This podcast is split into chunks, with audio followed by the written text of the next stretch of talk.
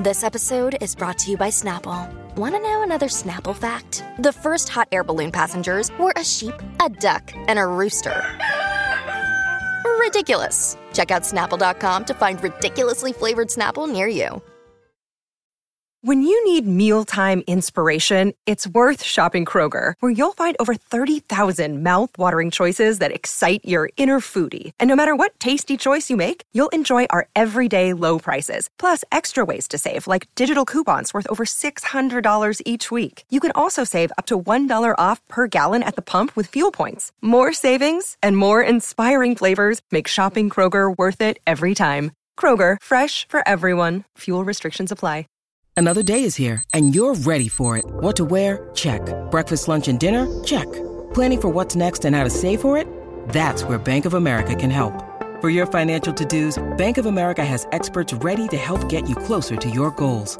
Get started at one of our local financial centers or 24-7 in our mobile banking app. Find a location near you at bankofamerica.com slash talk to us. What would you like the power to do? Mobile banking requires downloading the app and is only available for select devices. Message and data rates may apply. Bank of America and a member FDIC. If you want to listen to this episode or any of our episodes ad free, you can do that now.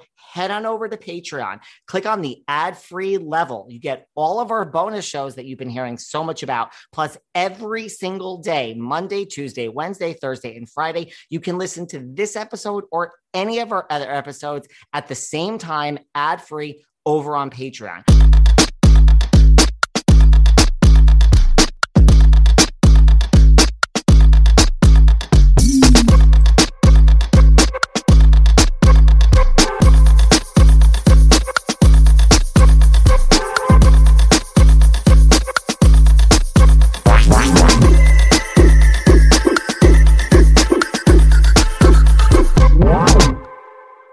I mean, with all this talk about the scandal, and man, we have been covering it nonstop. Let's just throw it back to the good old days. I mean, I hear from you guys so much that Bravo has changed. Bravo has changed. It really has changed. I don't know. I don't know what the future holds, guys. I mean, look, the ratings certainly for all of this isn't what it used to be. And I don't know. I mean, is the Housewives formula played out? Is it time for changes?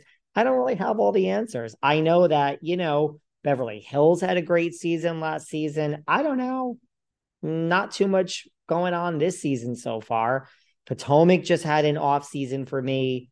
I'm cautiously optimistic about the return of Atlanta, but not so excited. The OC, I don't know. Eh, I guess Tamara being back is good. I'm I'm hoping that's great. I'm really hoping it's all great. But let's just throw it back old school to the good old days of Bravo today. Here is another chat which is lost on our back feed. This is with yes, Real Housewives of DC. Look, I don't think the show will ever be back for a lot of reasons. It's really hard in DC. It's really hard to film a reality show there with politics. And, you know, I mean, not just like the political landscape and access, and I mean, people to participate. Everyone needs clearance. And if you're that heavily into politics, you know, high up, you're not going to get clearance. So, but the good old days of RHO DC, they had that mega reunion during COVID my God, COVID. But here we share a chat with Miss Mary Amons, one of the OGs. I mean, it only lasted one season. Talk about it all. Of course, we talk about the White House crash, Michaela. Michaela's wonderful, guys. She really is. She's living her best life, married to Mr. Journey over there, you know, living the rock star's wife dream. She's lovely. She wants nothing to do with the housewives sends love to everyone, is not coming on behind the velvet rope because she's not going to talk about housewives. So that's all you guys want to talk about. This originally aired May 22, 2020, May 22, 2020. We share a chat and we just take a trip down lane. How many of you watched Real Housewives of DC? I bet you some of you 20 somethings are saying, What the hell is Real Housewives of DC? And we have a lot of 20 something listeners. Last time I gave a shout out, you guys all reached out to me and I said, Do we really? You all came out of nowhere. So enjoy this chat with Miss Mary Amons from the Real Housewives of DC. Lost on our back feed. We hope you guys enjoy it. That's what we're doing on Sundays. Enjoy. Hey guys, this is David. Welcome back behind the velvet rope. How is everybody doing today? Let's just get right into it because we are here with Real Housewife of DC. Yes, I said DC. The one, the only, Mary Amons. Did I say your last name right? Is it Ammons or Almonds or neither? It's lit. It's long A. Amens. Amen. Amen. Like How, amen. Like amen. Mary is with us today. How are you? Hallelujah. I'm doing well, thank you. I am um, uh, really loving being here in Southern Maryland at our family farm. You know, I've been living in Texas for the last two years, and um, I came here in January because my dad was having some surgery and I had a job opportunity to do a design project. And I ended up not being able to get back to Texas because of this whole pandemic. And so I am here hunkered and um, I, you know, it's not a, it's not a bad place to be. Okay, first of all, let's just describe what I'm looking at. I'm looking at you and like uh, what? It looks like a gazillion acres of land is behind you. Is this well, farm it's that? Not a gazillion. It's a lot, Mary.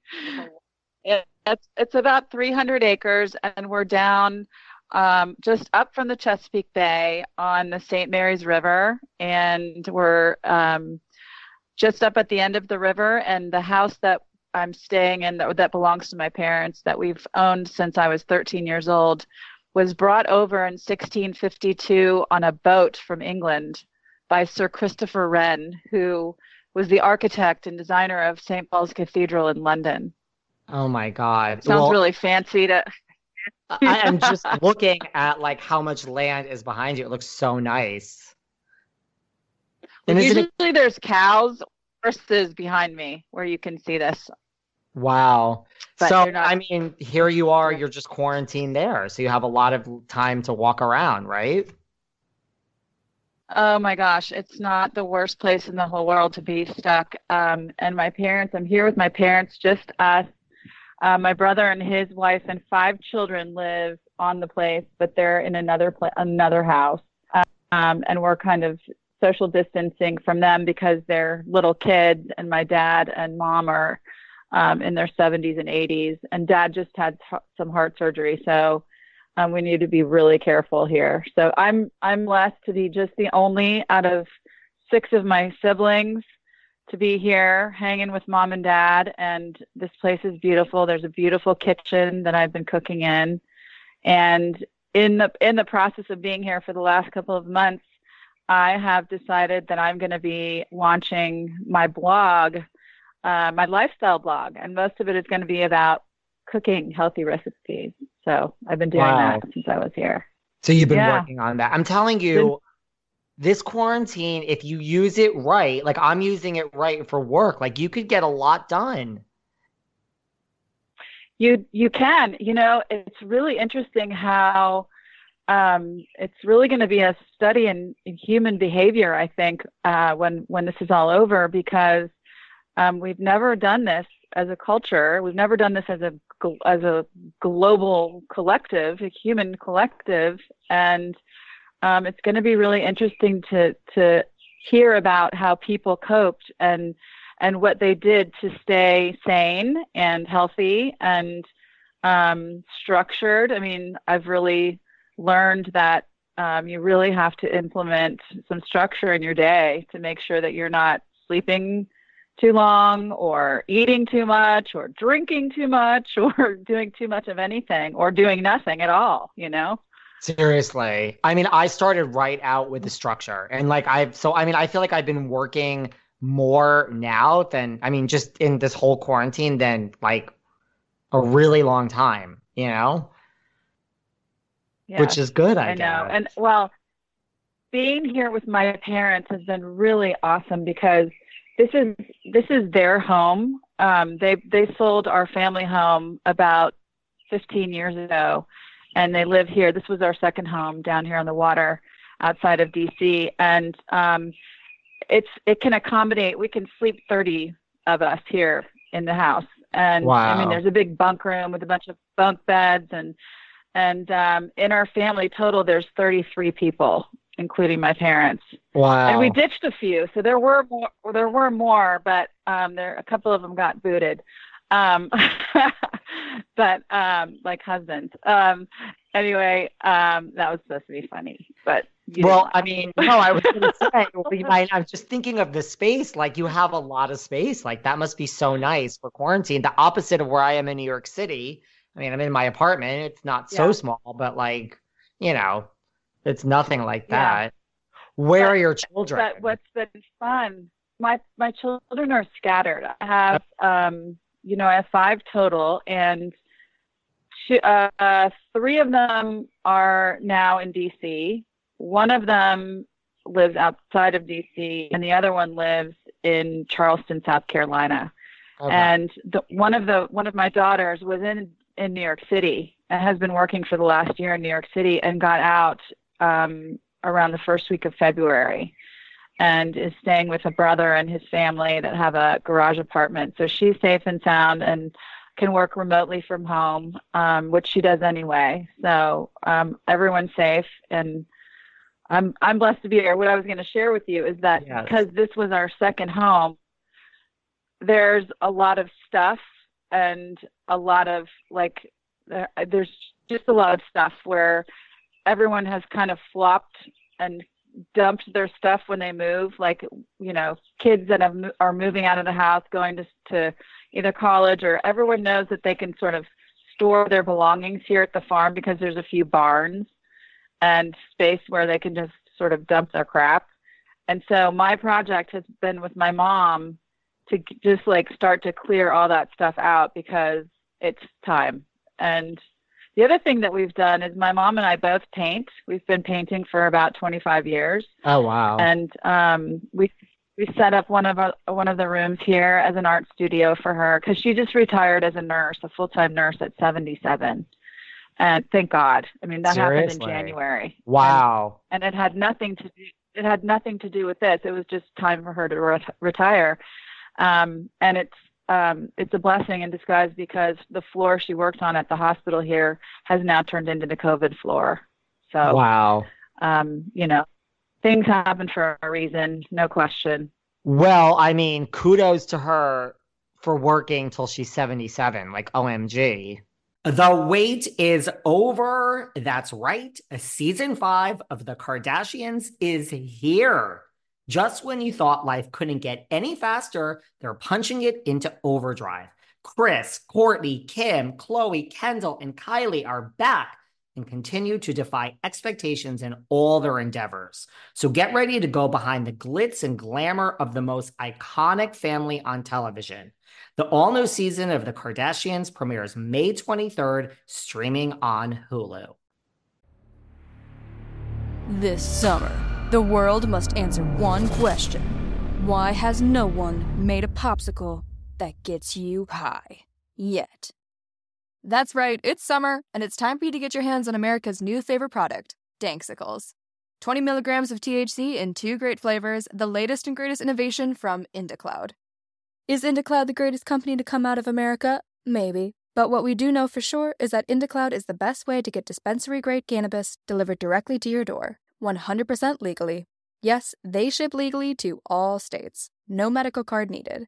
Whether it's vapes as big as your head, flowers you won't find in your mom's garden, or of course, popsicles that get you high as. What are you waiting for? Go to indacloud.co slash spring24 and get discreet delivery on top shelf THC products. Head over to indacloud.co slash spring24. That's co, not com, to snag 30% off your first order. So I had another great Vanderpump Rules party. Listen, we are all engrossed in the scandal, right? It's all we want to talk about here behind the velvet rope. And my parties have now become a regular thing, and it's great because last minute when I throw this all together, you don't think I planned this, even though it happens every week ahead of time. I order the pizzas and then I go to Drizly for the alcohol. I'm a good host. You have to provide alcohol, right? Listen, Drizly is amazing. It's the most convenient way to buy beer, wine, and spirits and have it delivered to your door door in under 60 minutes. Are you as busy as I am? You don't have time to go to the alcohol store. You know, Drizly is the number one app for alcohol delivery. And it's not just that the alcohol comes so quickly, they have every type of alcohol you pretty much want, such a wide variety of a selection. And I love that they basically are economical. They shop across multiple stores to compare prices and they really find the best deals on what you're looking for vodka, tequila, after dinners, wine, champagne, everything you could imagine. So the next time you're having people over or maybe having a nightcap by yourself, download the Drizly app or go to drizly.com. That's D R I Z L Y.com, the number one app for alcohol delivery. She's a rock star. I mean, she's on. The, we got a Peloton bike. That was the other thing that that we've done is we put we put our art studio and the gym outside in the sunroom area overlooking the pool with a view. And we and my mom before she retired from work she would go when she wasn't working she would go to yoga in the morning and spin class at night i mean the woman is wow. just an incredibly strong useful amazing woman wow grandmother of 25 25 grandkids you know oh my god I'm just yeah. jealous that you have a gym. I mean, I'm doing my online boot camps in the morning, but like just to have any piece of equipment. Oh my God, that sounds like a dream come true right now. Well, we've both become Peloton addicts. We kind of are. It's funny. Every time I say I'm going to go get on the bike, she'll tell me that she was just about to go get on the bike. so we have a little bit. I think we need to add some structure to our Peloton use too. like have like a sign out sheet or like one of those sign up sheets, like book your time in the morning yeah. when you want to work out. Yeah. Now, like, remind me, are you from the DC area originally? I, I, I forgot. Yes, I am second generation. My mom is from here. Oh wow. Um, she she grew up in the the horse country of Virginia, and we grew up in Northern Virginia, just kind of by the CIA, in McLean. And you're kind of like an a... interesting little place to live. It's a little quote from Real Housewives. It's just an interesting little place to live. Colin Powell lives across the street. You remember that? Oh my god. Ethel Kennedy lives down the street, or did. I mean, are you a vet? I mean, that's the thing about DC. It's like the LA of politics. Like it's all. I mean, it's just DC. Just like it's just politics, politics, politics. Well, it's interesting that you asked that because it's kind of um, an unspoken language that if you're in a social setting, you'd never, ever address politics. Although these days, I would say that it's it's probably a bit different. Now I've been gone for two years, so I don't really know what it's like in the social settings uh, presently. Um, well, we don't have those anymore, but I mean, since Trump was elected, and how how people are are managing those conversations or if those conversations are happening in social settings because it's it's you know the even the people the if there were people here that voted for him they're not happy. I can say that most of them. Really? A lot of them. Yes for sure. Especially he, now. Really? Okay. Interesting. Yeah, yeah for sure yeah, I mean that was going to be one of my questions for you. Like, what's the? I mean, that really was a question. Like, COVID aside, like, what was the like, what's the atmosphere in DC? But I mean, I guess if you haven't been there, but that's the general feeling. Yeah, I haven't like, spent much time here. Well, well yeah. My, in fact, um, several members of my family, including my Democratic dad, who you know was part of the Kennedy days and worked for President Kennedy. Um, he voted for Trump because he had to vote against Hillary. He did not like Hillary, and he he can't even watch him now. It's just he. I mean, he, he's just repulsed by his behavior, by what he's done, and you know, I think I think a lot of people um, feel that way. Even though you know, there's I think there has been some good that's happened, but I think overall his behavior is so horrible that it's you know it's you know something's going to happen and it's going to be interesting to see what happens at the other at, at the other end of this um, the covid thing and and how it it ends up because we are in an election year that's what's so crazy yeah i mean that's the thing it's like yeah yes Like, I think this could either make or break the election, really. Yeah. I don't know. I mean, it just, it just depends. And that's the general gist of And you- like, And you know, the whole thing, sorry to interrupt, but the whole, this whole, this whole um, pandemic has completely overtaken our news, and the election isn't even really being talked about. And um, it's just a 100% news right now is this pandemic. And, you know, it's just going to be interesting to see what happens.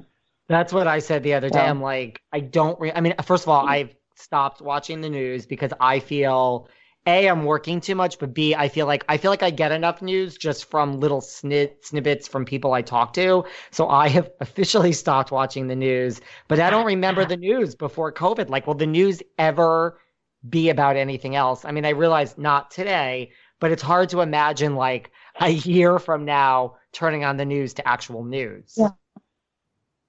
Well, if you think back before COVID, the entire news stream was all about Trump. Yeah. Nothing else was being discussed.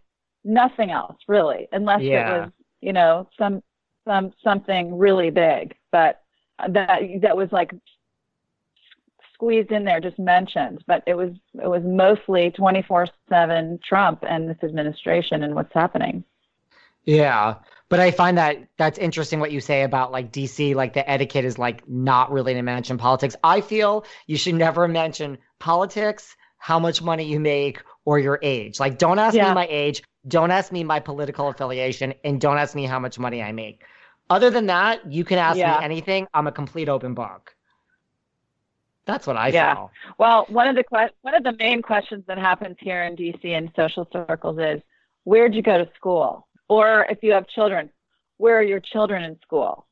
Mm. It's a, it's it's it kind of there is a little bit of an elitist um, attitude here about education, and I think that has to do with with the the politics here. Interesting. Now, when Yeah. so being a DC girl from right from the beginning, when they were casting, do you remember when they were starting to cast this show? Like, did you watch the other Bravo like Housewives before they kind of brought it to DC? I really rarely watched it. Um, I had been exposed um, when the OC first started, and my daughters started watching it, and it was on the TV in the kitchen sometimes. And I remember after the first season, they were marathoning it, and I remember being completely sucked into it and going, "What in the heck is this craziness?" um, so I was I was familiar with it, but I really hadn't been exposed to much because I wasn't. I'm I'm not a person that enjoys watching a whole lot of drama and women catfighting, and um, you know, it was I w- I wasn't I wouldn't call myself a fan at the time for sure. You were just like, what is this? Yes, and it, and you know, I I um when they approached me, they asked me if I would be interested in being on a reality show, and they didn't tell me what it was. In fact, they wouldn't tell us what it was until we were um, presented with our contracts, which was like um, I want to say three months after our discussions began. They were calling it another show. They were calling it Inside Washington. How did they approach you? Like, was there a casting call that you answered, or they reached out to you somehow? No, there's they they basically so it's a, the the the local production companies um, will pitch Bravo to bring the show to their city, and so th- there's a local production company here called Half Yard Productions, and they do say yes to the dress. Um, so they had been pitching Bravo for a couple of years, I think, to bring the show to DC, and um, it just could just couldn't. I, I don't think Andy could visualize politics and how that would work and who would do it and who would agree to do it because politicians' wives really can't do it. So I think he he had a hard time wrapping his head around how that would work. But um, as soon as as Obama was elected, I think that's when things really became interesting to him because um, all, all eyes were on DC then, and then I think the way Half Yard presented um, what their what their concept was was appealing to him.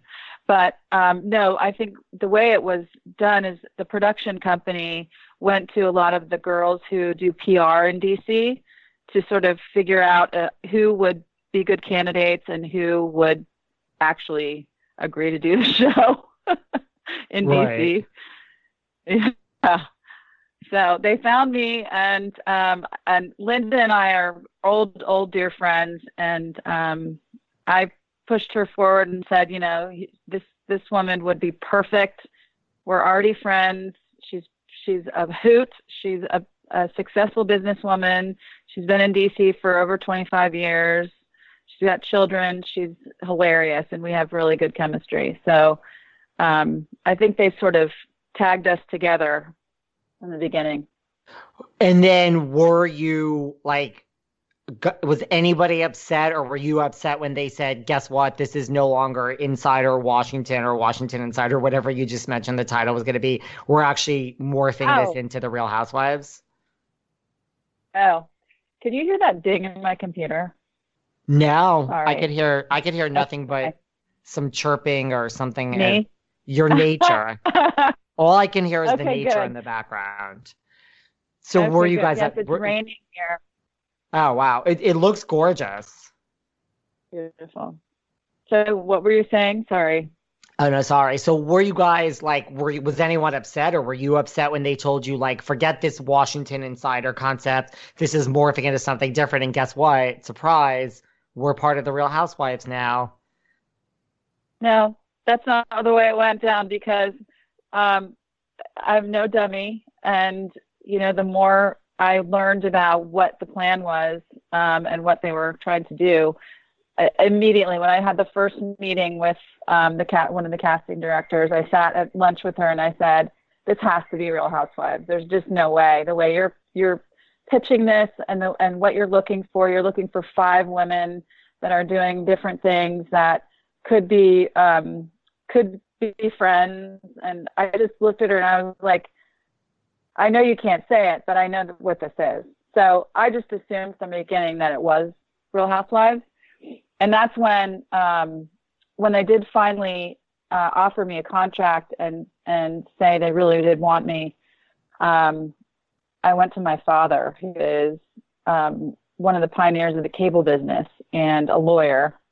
And um, he thought I was absolutely crazy for even thinking of doing such a thing, including my family and putting my family at risk. And um, I really had to, I really had to sell him. And and when I when I told him why I wanted to do it and what my theory was around it, um, he understood and actually said if it, if it were if he were in my shoes, he would do it too. So, um, first of all, I knew that uh, reality shows were not working in DC, that it's really hard to do a reality based show. That I think um, the MTV show was here, that flopped. And then I think Rob Lowe tried to do something here in DC, that didn't work or was never picked up. So I said, Dad, you know, I know it's a risk. I know why they want me. And I also know that this probably isn't going to go very far because I don't think that reality shows really work in DC. And I think Bravo is is trying, and this is what this is what my my thinking was at the time that, and I believe I'm right, is I think Bravo was um, hearing a lot from the, their fans, their franchise fans, that um, they were losing followers because it was getting so crazy um, with you know the Atlanta girls, no way they were behaving, and the the Jersey girls and flipping tables and all that kind of stuff. That people were getting a bit turned off to this level of drama, and so I think that they were testing to see the if the ratings would hold for kind of a kinder, gentler, less chaotic show. And so um, I think that's what we were definitely. Um, I think we brought a level of class that hadn't been seen, you know, um, to the to this franchise. I think in some ways it was, you know, we, I, you know, if the critics, if I listened to the critics, I think some people thought we were a little flat and uninteresting. But I think a lot of that had to do with the Salahis and the way the Salahis completely over overran the show with their behavior and their nonsense. And so they had to they had to go our producers had to go back and re-edit the show to make it completely about that one incident, which really just made us you know go That's, away. I'd have to go away. Yeah, no, that's I got a lot of questions about that and a lot of theories and a lot of statements. Why do you think? Yeah.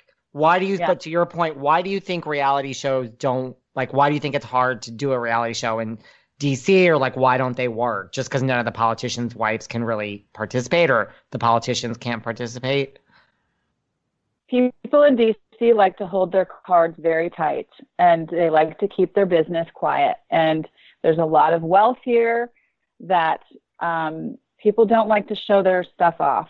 You know, people have nice things and nice cars and nice homes, but they don't necessarily have it flashing around like cities like Dallas, Texas, and Los Angeles.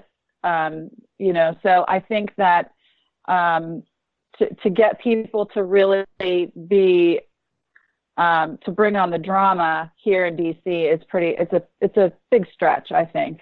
This work year has been more stressful so far than any year I've had in a really long time. All because of this podcast. And uh, you guys know I'm a workaholic and I have such a hard time taking my mind off of work. But one thing that really has helped me is the mobile game Love and Pies. Now, I am not a gamer. I mean, you think of me, you don't think of a gamer, right? But it's not just that this game takes my mind off of work. It's that Love and Pies is related to our reality TV that we talk about here every day. There's more drama in this game and more intrigue than the shows that we watch. There's a woman named Amelia Green. You kind of play as her. She's a single mom. She moved to the countryside after a rough divorce. She discovers all these dark family secrets. Amelia's mom is missing. And the more you play, the more I play, I get sucked in and I just want to keep advancing. But don't take my word for it. More than 4.5 million people downloaded this game in the first year. And just in case you're wondering, it's free to download. So for a tasty mix of love and drama, download Love and Pie Pies for free today. That's Love and Pies,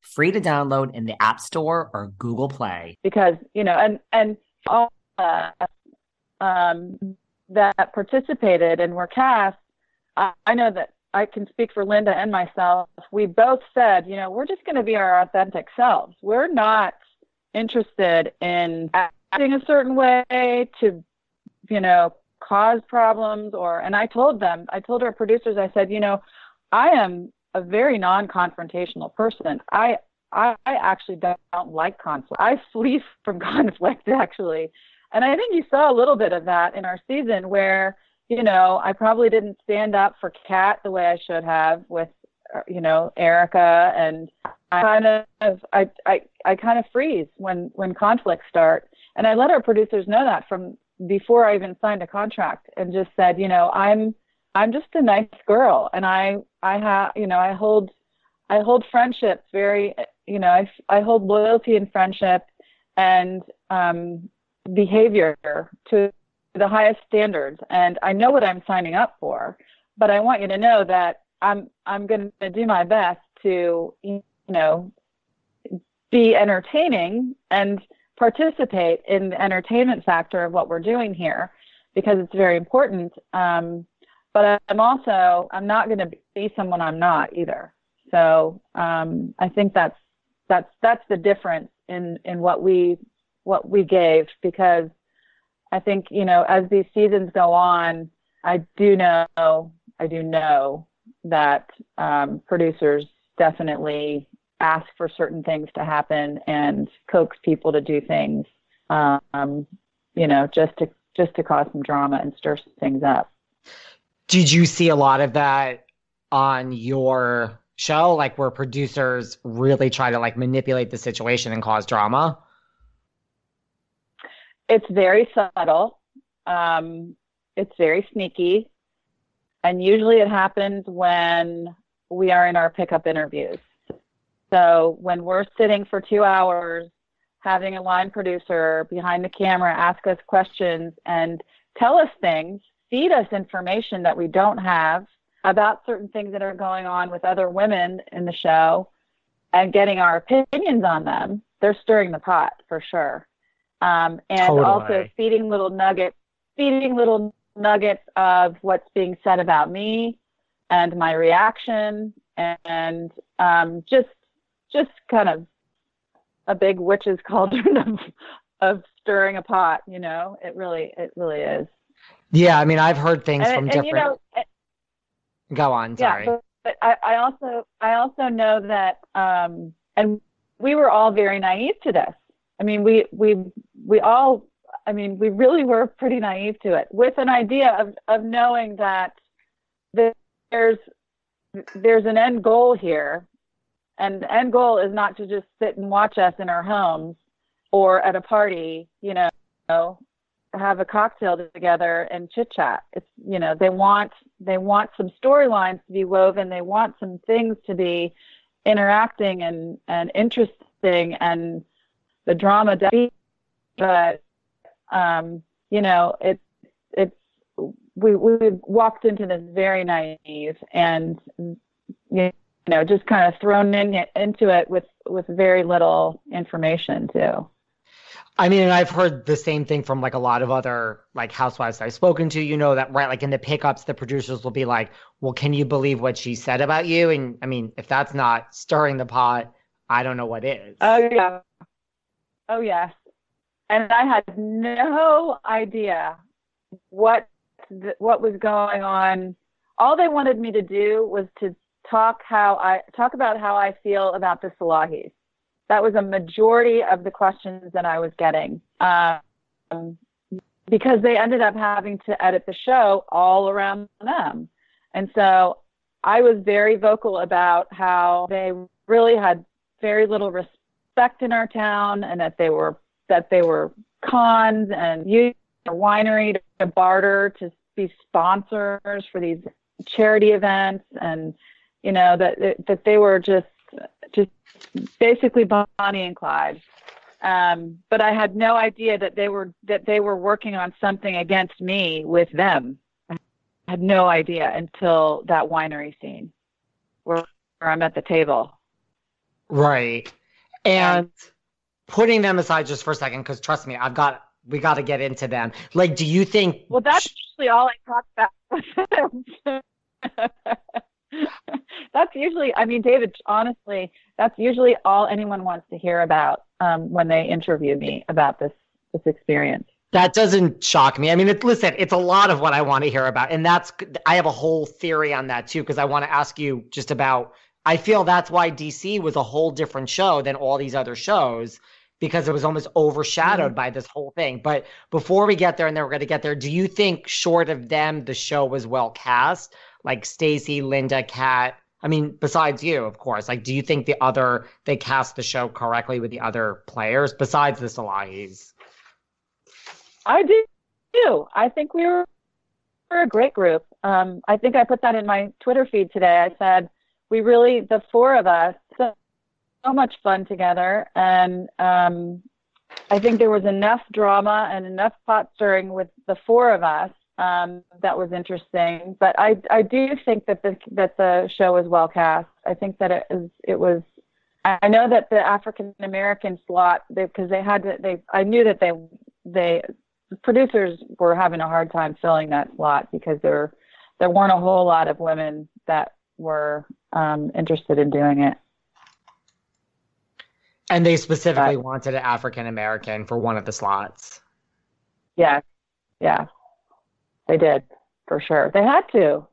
I mean, and that's one of the things, you know, there's all of this because I mean, I don't know if you follow any of the housewives now, but the fact that, you know, the real housewives of Beverly Hills, they have an African American Garcelle. This is like the first season. Like there's been all of this hoopla over like the casts are either African American, like Potomac and Atlanta, or they're predominantly white, and Yeah. there's no there's no racial mix in any of the cast. And now I'm like, well, wait a second, DC had this people. Does, does anyone realize this that this existed on the Real Housewives of DC? Like this already existed.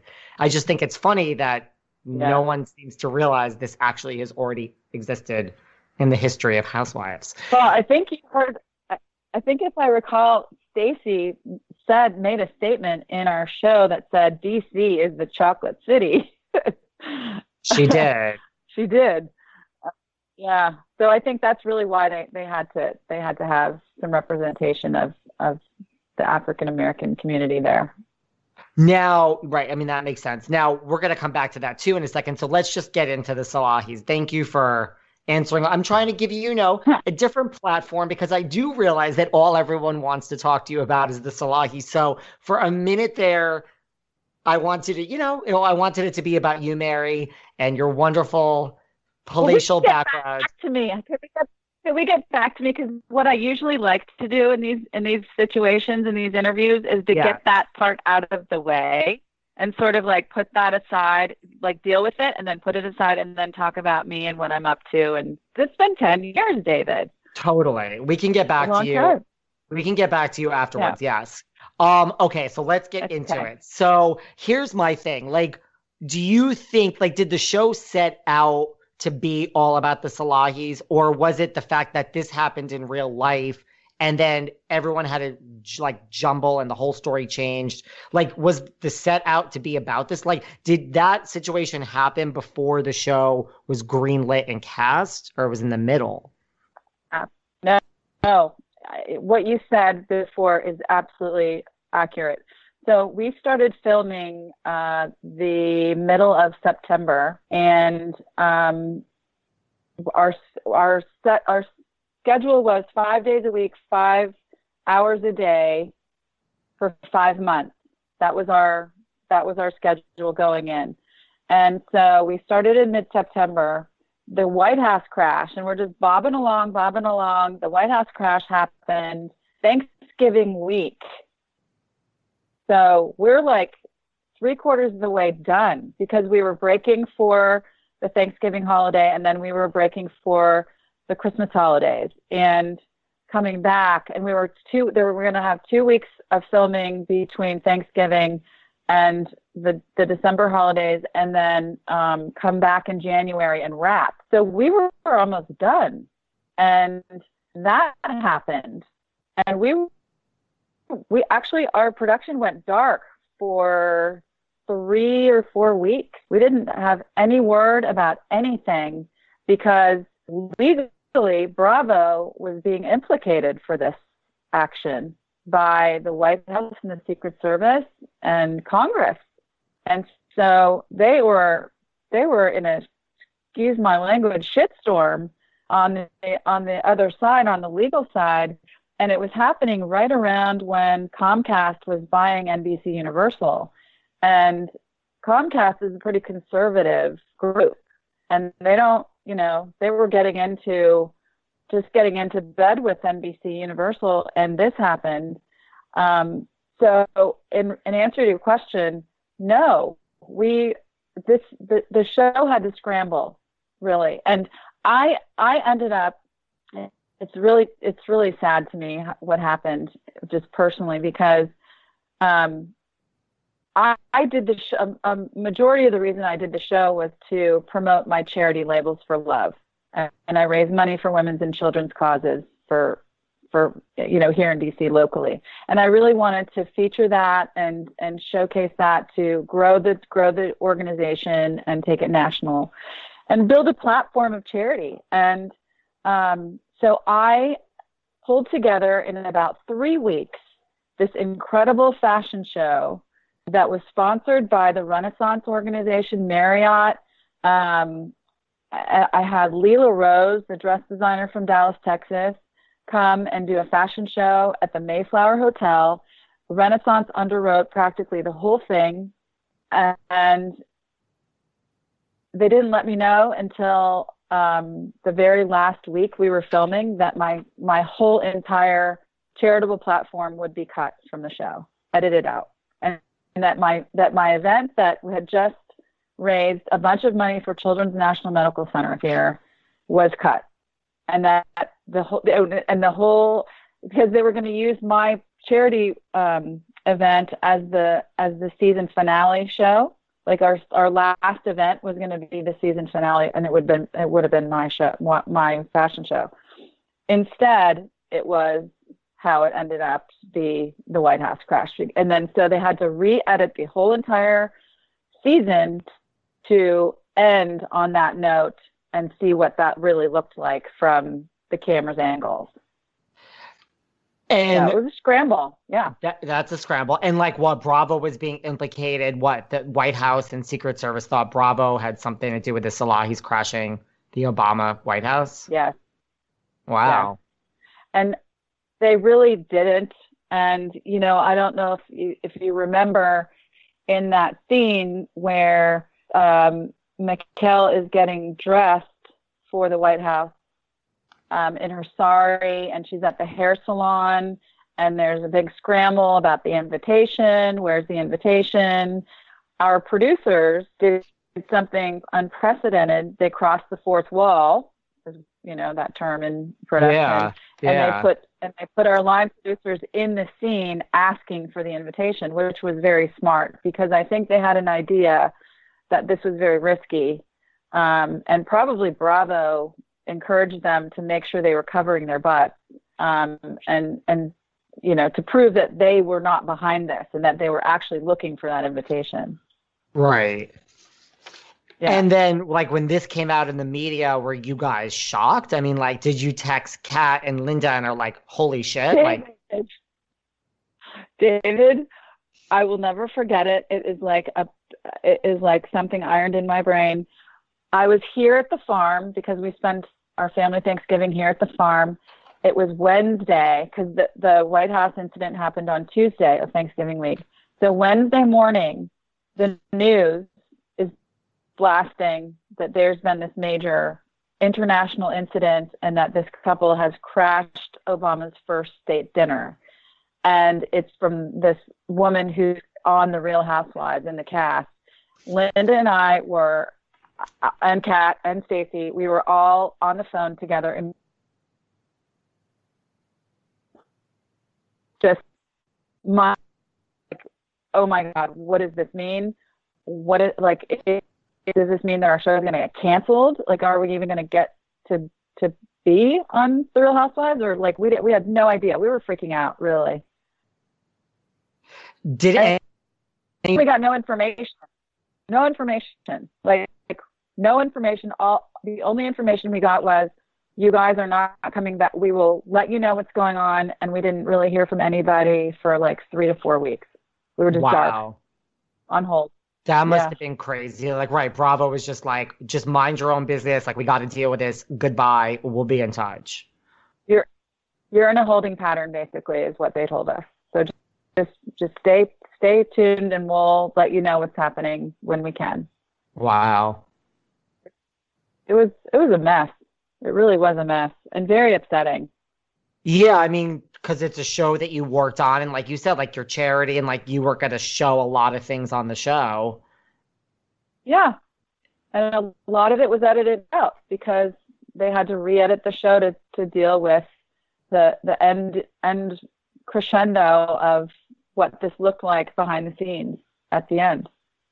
and and at the reunion, I mean, I don't know, Michaela's argument or whatever, it made no sense. Oh my god.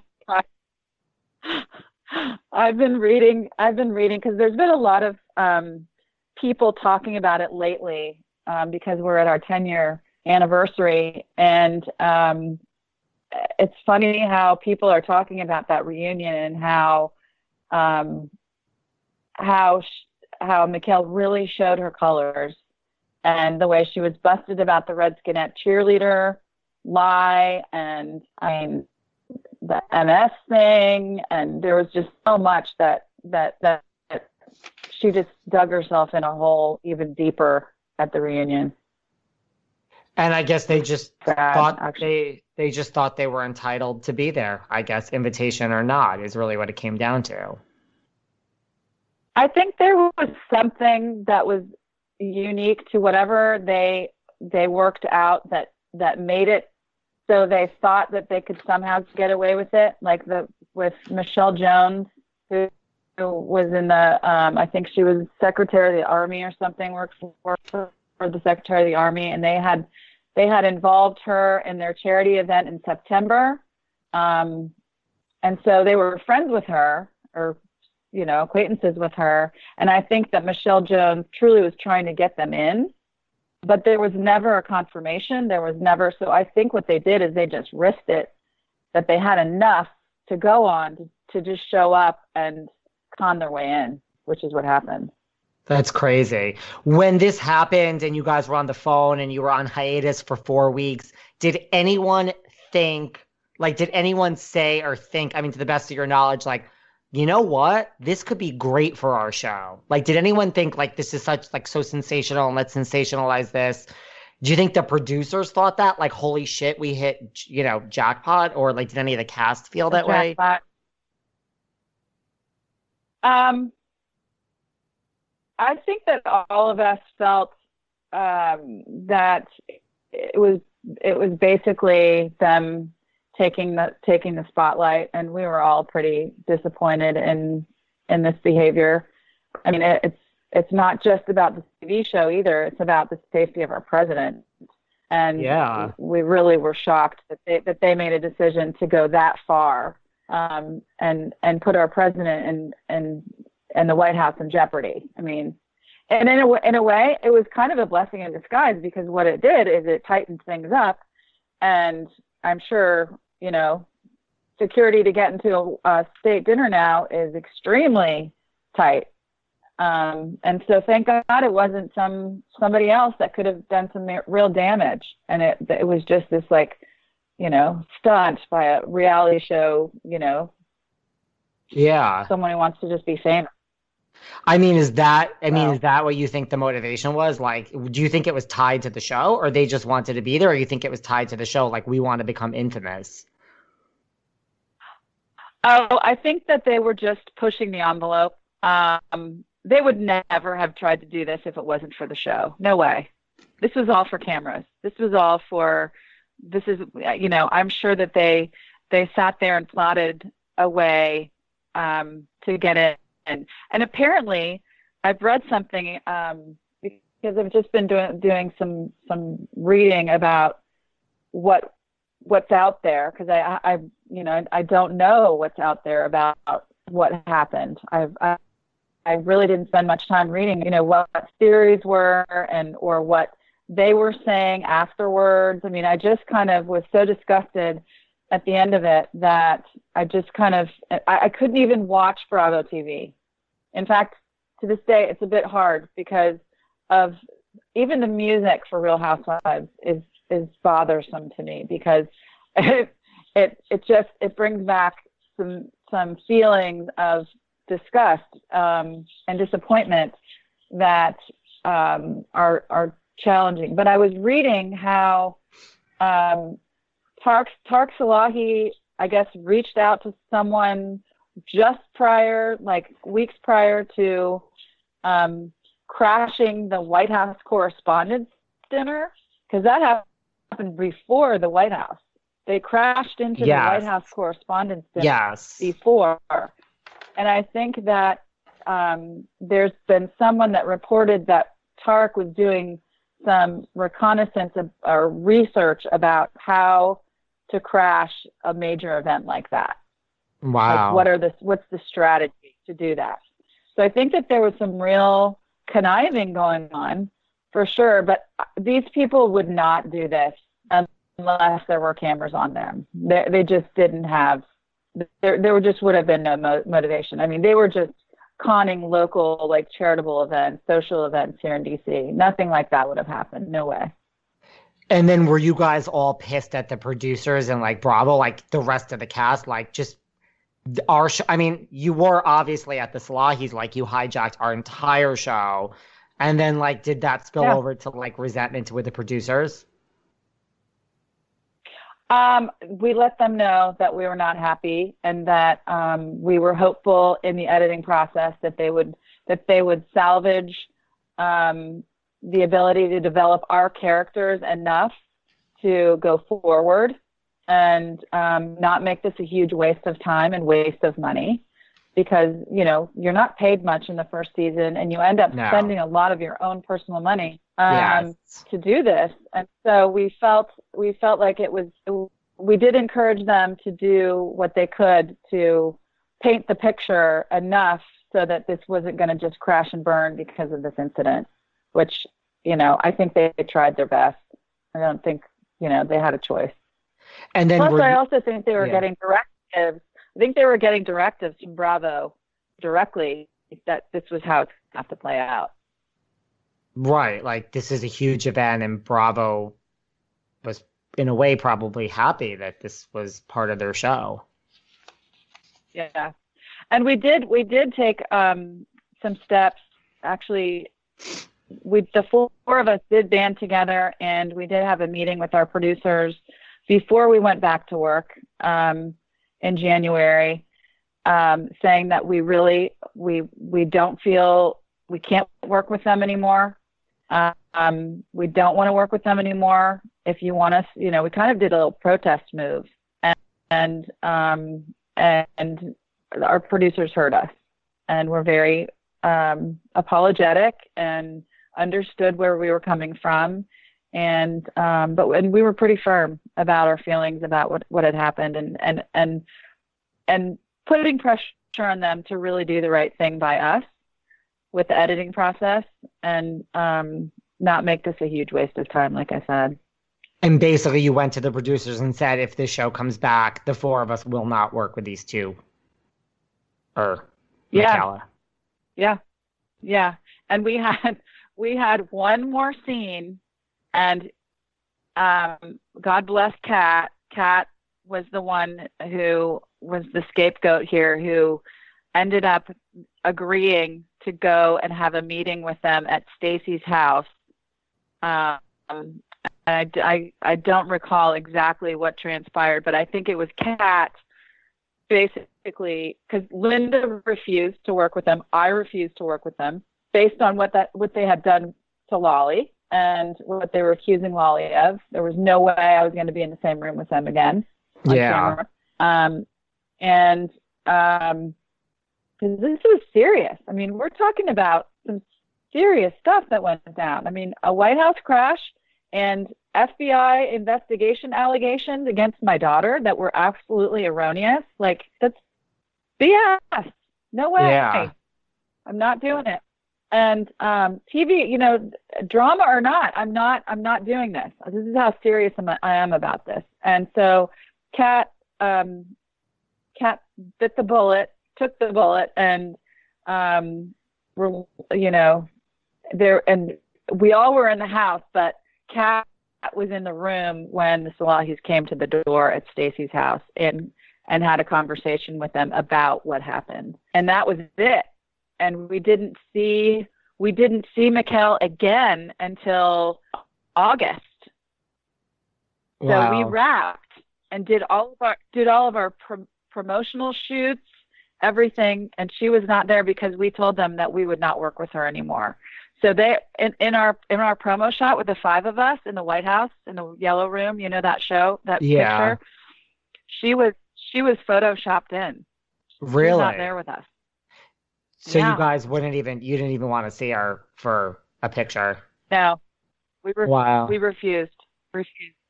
So we didn't see her until our um, we showed up in LA for press. Wow. So Has anyone seen her since? Like, do you, has anyone? I mean, I know she's married to the guy from Journey. I, I saw her because I was at a Journey concert like a year and a half ago, and there she you was. did. She was. I was in the front. front row, or was she backstage? She was. Well, I- was in the front row, and then like between the front row and the stage, there was like that little pit area, and I was like, oh fuck, that's that's Michaela. Yeah. So she's there, right on tour. No, so that. Yeah. Oh yes, I know. With hearts all over her. Um, it's pretty funny. Seriously. Um, and I, I'm happy for her. I, I really hope that she's found some truth and some joy in her life because I think that she was very unhappy in that marriage. I think that man is is um, has problems, and I and I think that there was some things going on there that that we don't know that I, I think she she was subject to. But um, anyway, um, uh, what was I going to say? I lost my train of thought now. She was unhappy. It took me up again. and she was unhappy and she was at Yeah. the concert and she was rocking Oh out yeah, the yeah. pit. When I oh, she's very happy now. It appears, um, uh, and very well taken care of. Um, but no, what I was going to say is that we didn't see her until um, our press tour in LA. So we go to LA to the Beverly Hills Hotel where there's a big, huge party for all of the NBC Universal shows launching that season, and we were the we were the next Housewives franchise la- launching, and that was a ball and so much fun.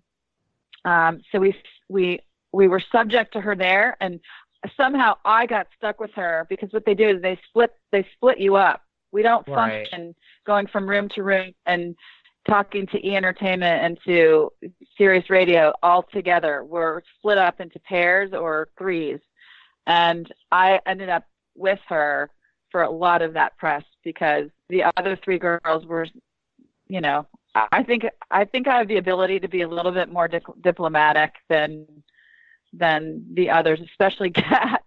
I was gonna say, Kat I think refused. I mean, she's just like outright nasty to her. wow. Why do you think the show Um, yeah, work?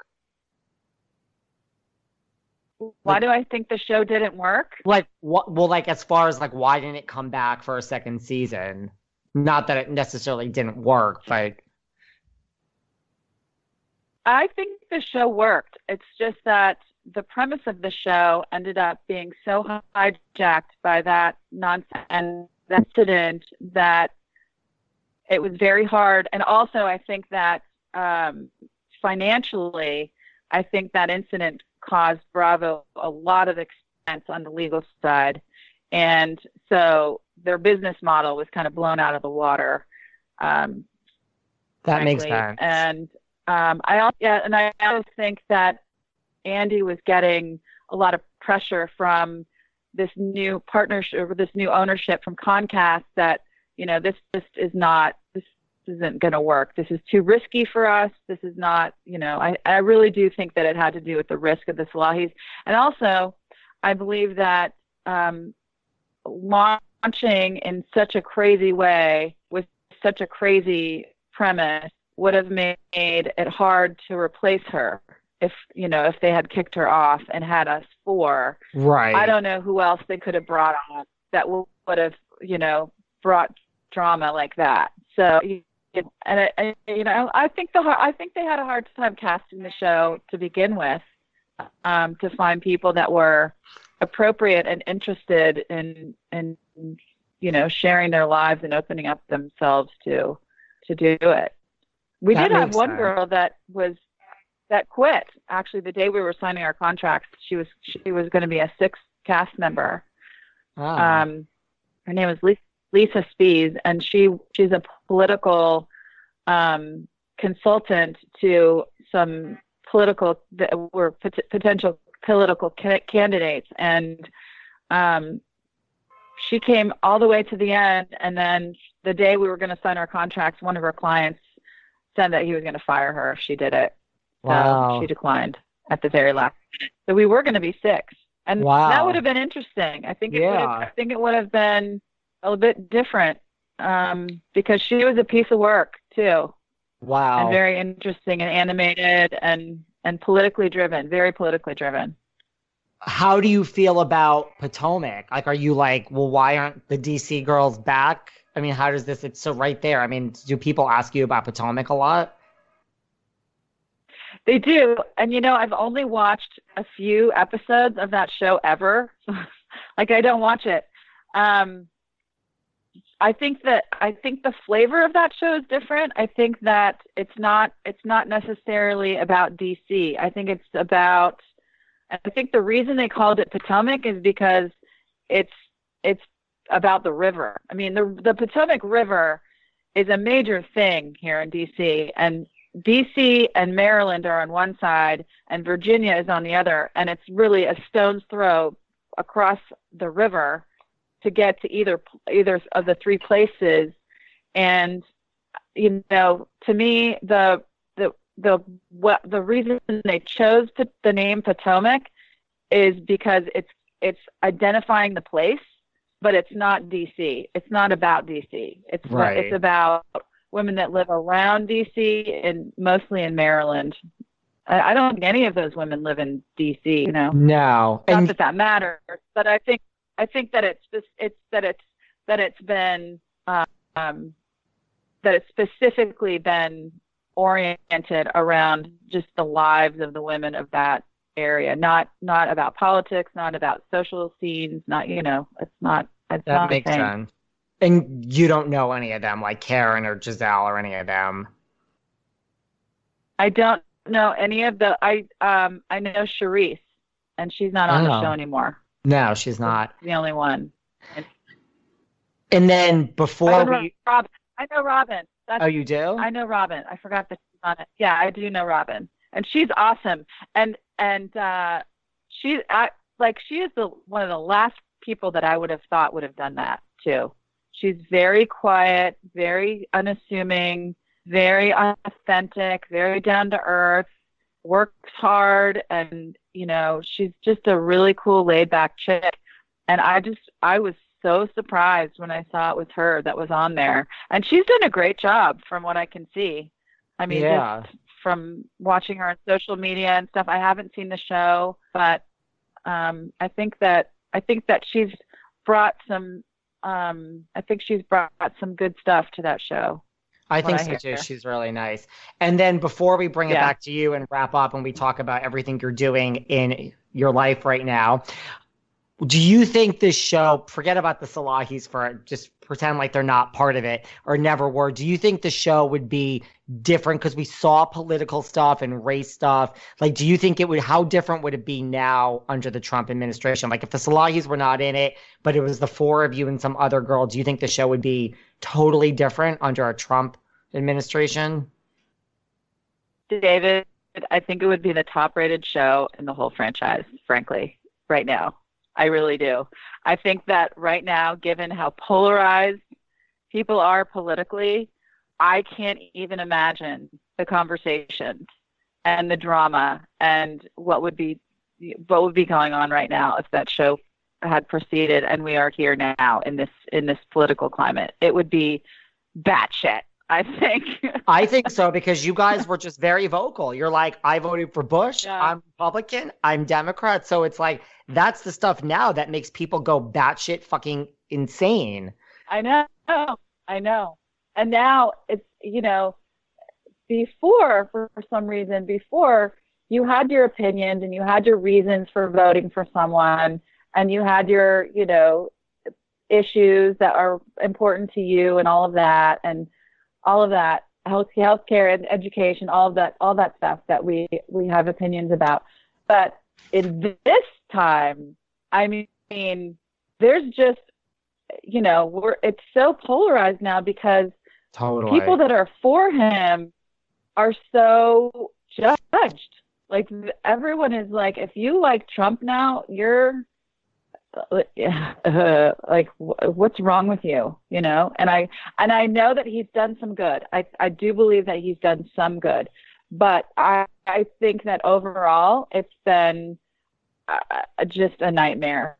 And i think hopefully and you know what i i, I always bring it back to the fact that his whole um, political agenda or one of the major political part of the political agenda he, he spoke of when he was campaigning was he's going to drain the swamp. And so when when all of this controversy comes up and he you know is is going through an impeachment trial and all of that, it's all about draining the the swamp and exposing the the the, the political nonsense that does go on that gets things stuck and not getting done and no resolution and wasted money and people's time and you know tax dollars and all of that. But um you know i think that if if we had had the show and it was it was on today it would be i, I think it would be through the roof in the ratings really I think so too, because now the littlest mention of anything political, right? No one's allowed to have an opinion anymore. People go crazy. It's insane. But to your point, right? You used yeah. to be able to have an opinion about which side you voted for, and you had a discussion, and or you didn't have a discussion, but everyone was entitled to their own opinion. Yes, I think it would be off the charts, batshit crazy. So, what are you up to now? Yeah. Like, tell us everything you have going on. And by the way, you can come back anytime you want, and you and I will talk after this offline. But Aww. before we wrap up, what tell us what do you have going on now? So, I really have um, over the last couple of years. So, I I'm I um so I'm now 53 years old, and um, my children are all gone. I, I got married. I got pregnant and married at 19. So, Lolly Amons now is turning 34 this year. You can wow. believe that. And, now. Um, and she's she's not married. She's doing well. Um, all of my kids are off doing awesome things. They're all settled and happy and productive and making me very proud. Um, so I've kind of over the last few years been in a little bit of um, this weird transition because my whole life has been about um, you know taking care of my children. And I'm the oldest of seven and my mom and I had babies together. So I've been this like mother figure since I was about eight years old helping my mom. And then I got married at 19 and started my family and had five kids and was married for 26 years. So I've had this sort of I mean, I've had some issues adjusting um, to this new this new um, life, and it's it's been a challenge to try to figure out really what my true purpose is. And always, it's been about charity. Like I'm, I grew up in in charity. My dad started a charity back in the, in the 70s for Vince Lombardi, raising money to raise, you know, to bring cancer. I'm sorry, it's okay. Um, so charity's been a huge part of my life, and, and that will always be. So that's my heart. And um, and when I got divorced and had to move, I I, I mean, I basically moved from my mom's house, my parents' house, to my my big girl house with my husband at 19, and you know finished school and went to and went to design school and and basically raised my family for most of my life and then started my charity um, in 2006. And um, so I've been in this transition. And what I've what I've figured out is that um, I'm more than just a mom. yeah. Um, and so I'm an art. I'm what I'm doing now is that I've moved to Dallas for two years, and I'm here back here in DC, and what I've what I've um, figured out is that Dallas is awesome. I've learned and learned so much about myself and grown so much there. And I've been doing some design projects there. And I moved there for love. I I I um, met and fell in love with this beautiful man, Jeff. He's in the beauty industry, and um, he's in Dallas. So I moved to Dallas to be with him. And then what I've realized since I've been back here in DC for this this forced time to stay home with my family is that I really need to um, be in both places equally. And being away from DC has been hard. It's been a growing experience. It's made it's made me really think about what um, I need in life and who I am and what I need to do. So I'm getting back into television. Um, I'm I'm I'm launching my lifestyle blog. Um, I'm working in movie production, which I had dipped my toe in before when at, right at the end of the Housewives um, experience. And so I'm raising money for films. I'm working with some people in Hollywood that are big big people. I can't mention them, but I'm I'm getting myself back out there, and um, and I'm painting again. I'm tapping back into my creativity and That's great. taking care of my parents. And um, and really just in a place where I'm I'm I can do whatever I want. And it's awesome. Like I can go and do and if I want to go to like culinary school, I can go do that if I want to go do that, you know? If I want to go be a hairdresser, I can go to I can go to hair school if I want to go do that. That's like you know? I agree. I mean, you're kind of like me, and then we'll wrap up before like my engineers scream at me. But I agree. Like I've done a lot of different things in life, and you know, you're kind of like an entrepreneur, like in the sense that you're creative and you've Yeah. got a lot going on. And when this is all over and we're allowed to travel again in the world, I have to be in Dallas for this podcast related stuff, and I have to be in DC for two different things. So you and I need to meet and have a drink. Whichever one you're going to be in, Sure. It needs to be in For one of sure. those. And I will Well, DM I have you. a lot of plans. Yeah, I have a lot of plans, and I'm doing some design projects here. That, that, that I, I'm a, I'm a, I'm a believer, and I believe that God has a plan, and that there's there is a reason for everything. And um, I'm seeing a silver lining in this moment right now, as tragic as it is, and as as many people that are dying. It's it's horrible. Um, I'm I'm really blessed with this time to just be quiet and figure out what I'm doing and what I'm going to do to to leave a legacy that that is important. I mean, we watched the Jane Goodall or on Earth Day. We ju- we watched the Jane Goodall special on Nat Geo last night about hope, and that woman has left such an incredible legacy. And she's not gone yet, but she's slowing way down. She's in her 80s, and it was so inspiring to me to really figure out what am I going to do to leave leave a mark on this planet that's going to really make a difference. And it's going to be something that has to do with taking care of women and children um, on a very basic level and on a very down to earth, program specific level. Um, and so I'm going to bring back my cha- my charity work, Labels for Love. That's coming back That's and amazing. um, I'm I'm doing my design business, Mary Amons Design. So that's keeping me that's keeping my bills paid, and it's it's feeding my creative side. And I have some great clients that I'm working with, and That's some great. really exciting opportunities on the on the commercial side here in DC that that I can't talk about yet, but will will be on my social media soon, sometime soon. So I'm just in sort of this transition and it's it's a beautiful place and i'm at peace and i'm so grateful um that my kids are healthy and everybody's safe and that my parents are still here and that i can spend this time with them here at this beautiful farm It looks gorgeous. Now, where can everyone find you on social media? On Instagram? That's the best place. Instagram is my my so it's interesting, David, because when we did when we when our housewives show was on, Instagram didn't exist. So I have like twenty thousand followers on on Twitter. That and I don't really use Twitter much, so I've just started to get back into my Twitter because I do want to get myself back out there and I want to be um, communicating with people and sharing things. Um, but Instagram, I, I only have like three thousand followers on Instagram. I can't Well, even ever- get verified on Everyone Instagram. needs to follow So- you. What are you on Instagram? It's Mary. It's just your first and last name, right? It's just my name. Yeah, Mary Amon at Instagram. And also on Instagram, my business is on there, Mary Amons Design. I see it. There's a link to that. and So- my web, my website, yeah, and my website is, is Mary Amons, and that's going to be my lifestyle blog.